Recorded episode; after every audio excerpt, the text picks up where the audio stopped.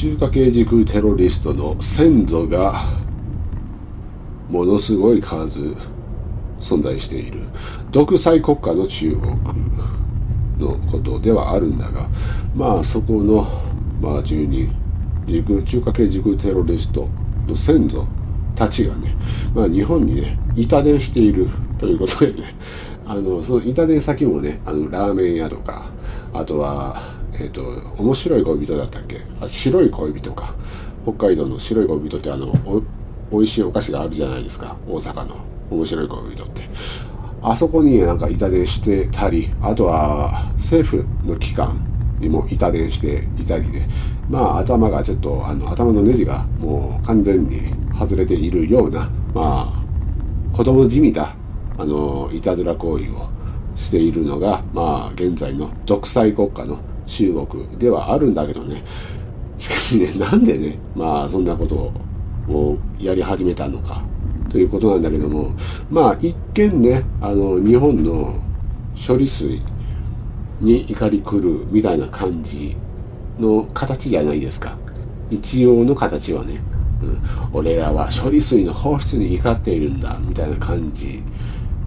の形じゃないですか。うん、形的にはね。でもまあ実際は全く違うわけでね。まあ実際だって放出濃度というのはもう先輩方は分かっていると思うんだけども日本の2倍以上の濃度の放出というのはまあ独裁国家の中国中華系軸テロリストの先祖が多く住んでいる中国というのは、まあ、日本の2倍以上の濃度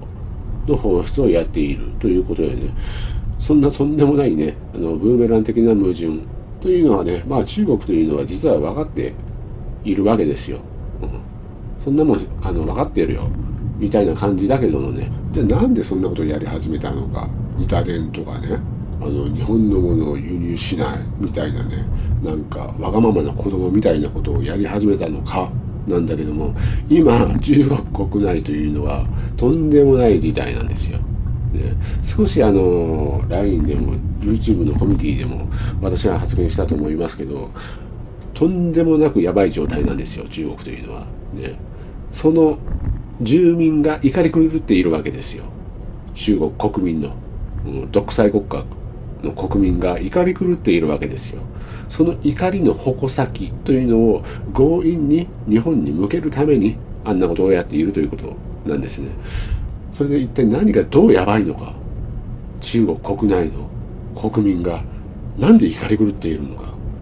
なんだけどもそれをねまあ私があのできる限り分かりやすくあの説明しようと思いますけど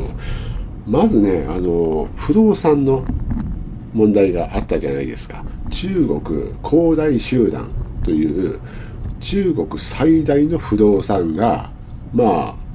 ああれですよ。破産申請を行ったわけですよ。これはねまあ先輩方もニュースで見たことがあるかと思いますけど一体何のこっちゃとあの思っている人もいるんじゃないかと思います。それでね私はあの簡単に説明しますけど中国の不動産って2000年初めぐらいからもうおかしかったんですよなんかニュース見たらね最近おかしくなったみたいな感じで思っている人多いんじゃないかなと思いますけどもうね20年ぐらい前からおかしかったわけですよ今でいうゴーストタウンって聞いたことあると思いますけどゴーストタウンが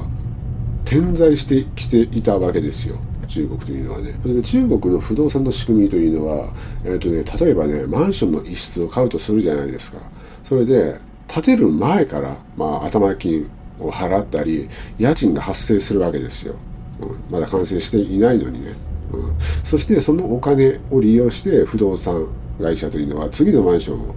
建てようとするわけですよ。あの建設会社に依頼するわけですよ。あのこんだけお金が集まりました次のマンションをお願いしますみたいな感じでねどんどんあのそれが進行していったわけですよ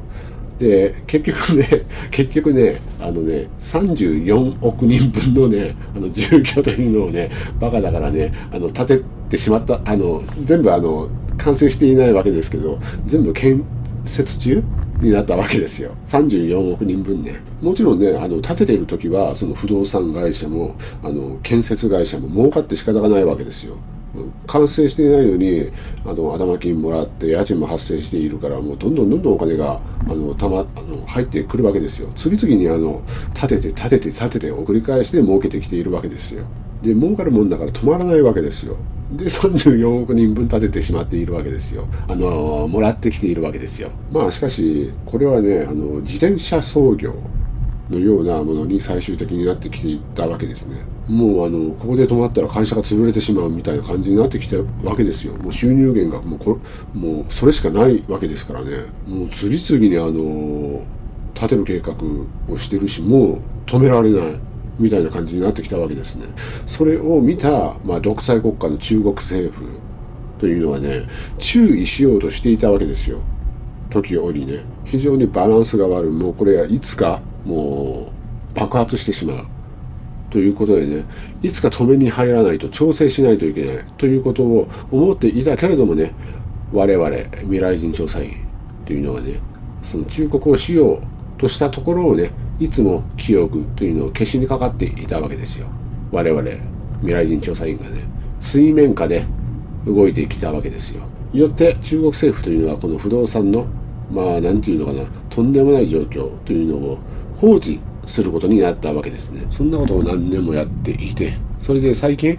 ー、と、2年ぐらい前に、いや、3年前かな。3年前に、ようやく、やっとこさ、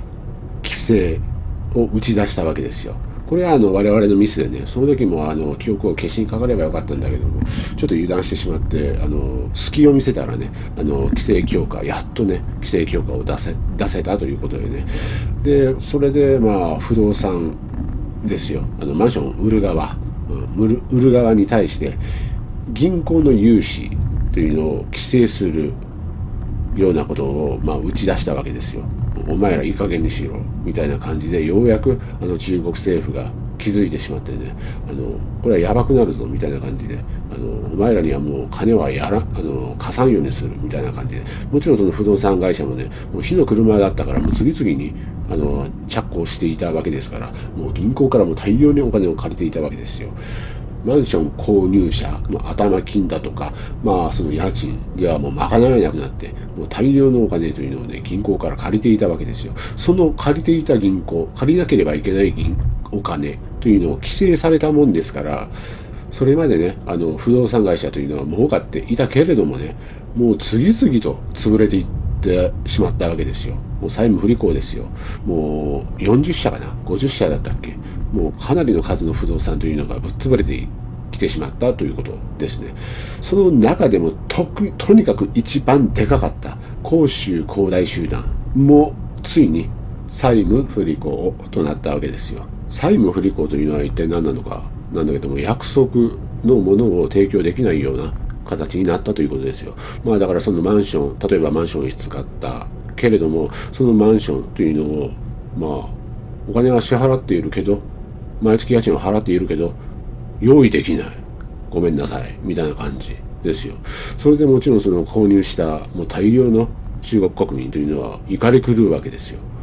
金、頭金を払って、毎月の家賃も払っているのにまだ完成していないし、どうなってんだ？もう怒り狂うわけですよ。34億人分作っている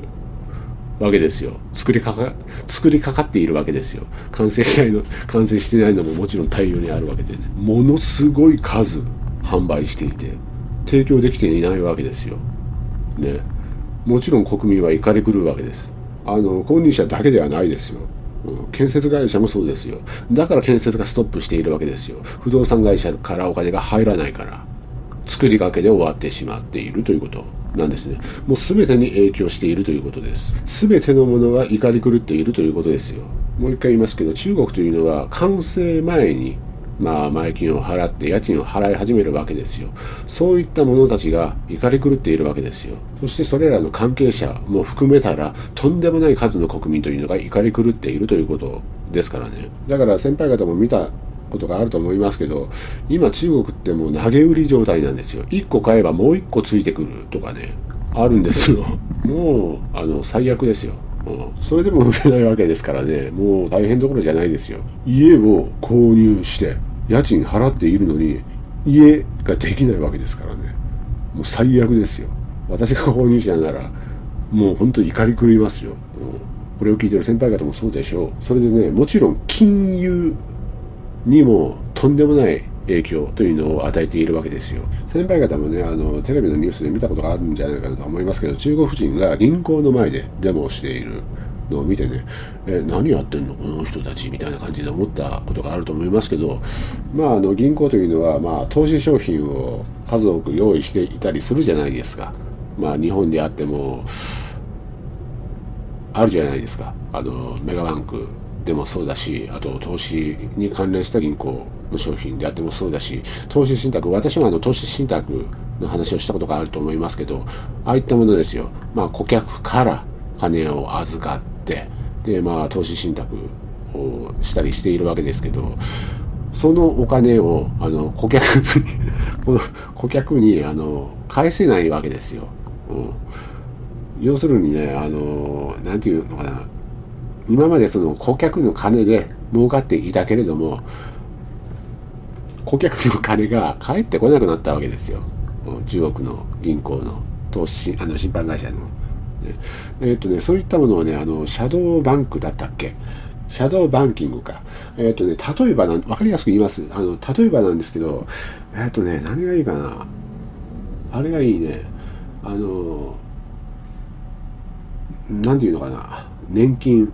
個人年金か。うん、個人年金ってあるじゃないですか。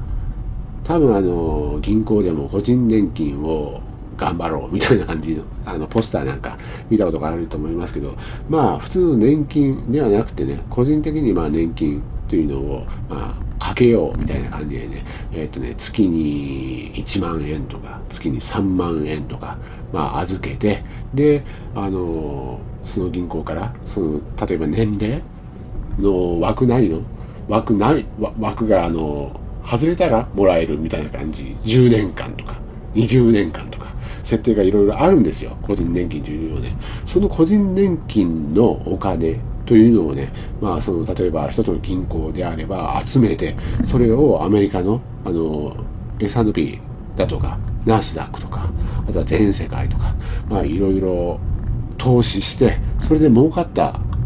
お金というのを、まあ、その年金にプラスして、あの積み立ての金額にプラスしてお返しするみたいな感じですよ。シャドーバンキングというのはね。それで中国の シャドーバンキングというのはね、あの、そういった感じでやっていたわけですよ。あの、中国中の銀行が、まあ、シャドーバンキングをやって、まあ、中国の、あの、不動産 中国の不動産にね、あの、やっていた分というのがね、あの、溶けたわけですよ。もうなくなったわけですよ。最悪でしょ。ね。なんでかって言ったら、あれですよ。公衆広大が、あの、とんでもないことをやったわけですからね。うん。もう溶けたわけですよ、お金が全部。もちろんその、ね、返還できないわけですよ。各銀行というのはね。だから、お金を返せて、中国の銀行の外で、あの、デモを行っているわけですよ。ね、最悪なんですよ。今の中国の状態というのは、ね、最悪なんですよ。もちろん我々未来人調査員がね、水面下で動いたから、こういった状況になっているということでね、大変喜ばしいことではあるということなんですね。この大変な状況、中国の国民というのは怒り狂っている状況の矛先をなんとかそらしたい。どこにしようか。よっしゃ、日本がなんか放出するぞ。我々が放出する量よりは少ないし、濃度も薄いけど、もうこれしかないわ。よっしゃ、行ったれ。ということでね、まあ、デモというのはね、中国政府が、まあ、仕掛けて、で、板電もね、中国政府が仕掛けて、少しでもね、中国国内の、まあ、怒り狂った国民というのをね、矛先をね、なんとかね、あの、日本に向けようということでね、もう何て言うのかな、ごまかしのような怒りの矛先の変換かなと私は思いますよ。だからね、あの、中国国内にある日本大使館へのその石を投げる行為だとかもストレス解消にちょうどいいんじゃないかなということで、まあ、そういったことを仕掛けている。痛手もそうですよ。ストレス解消のためですよ。自分のお金が全部なくなった。住むとこもなくなった。これはもう日本人が悪いかもしれない。うん、そうだ、日本人が悪い。みたいな感じですよ。34億人分のね、あの住居をね、あの、販売しておいてね、もう火の車になってね、お金が回らずにね、火の車になってね、で、債務不履行でね、提供できできずにね、国民が怒り狂った状態を日本に向ける。ね。シャドーバンキングでね、まあ、お金っていうのね、預けていたけれどもね、お金が返ってこない。ということですよ。その怒りの矛先を日本に向けよう。ということで、何を思ったか。放水、処理水にしよう、みたいな感じですよ。うん、もう中国国民というのはもう最悪ですよ。最悪の状態ですよ。うん、まあしかし独裁国家ですからね、所詮。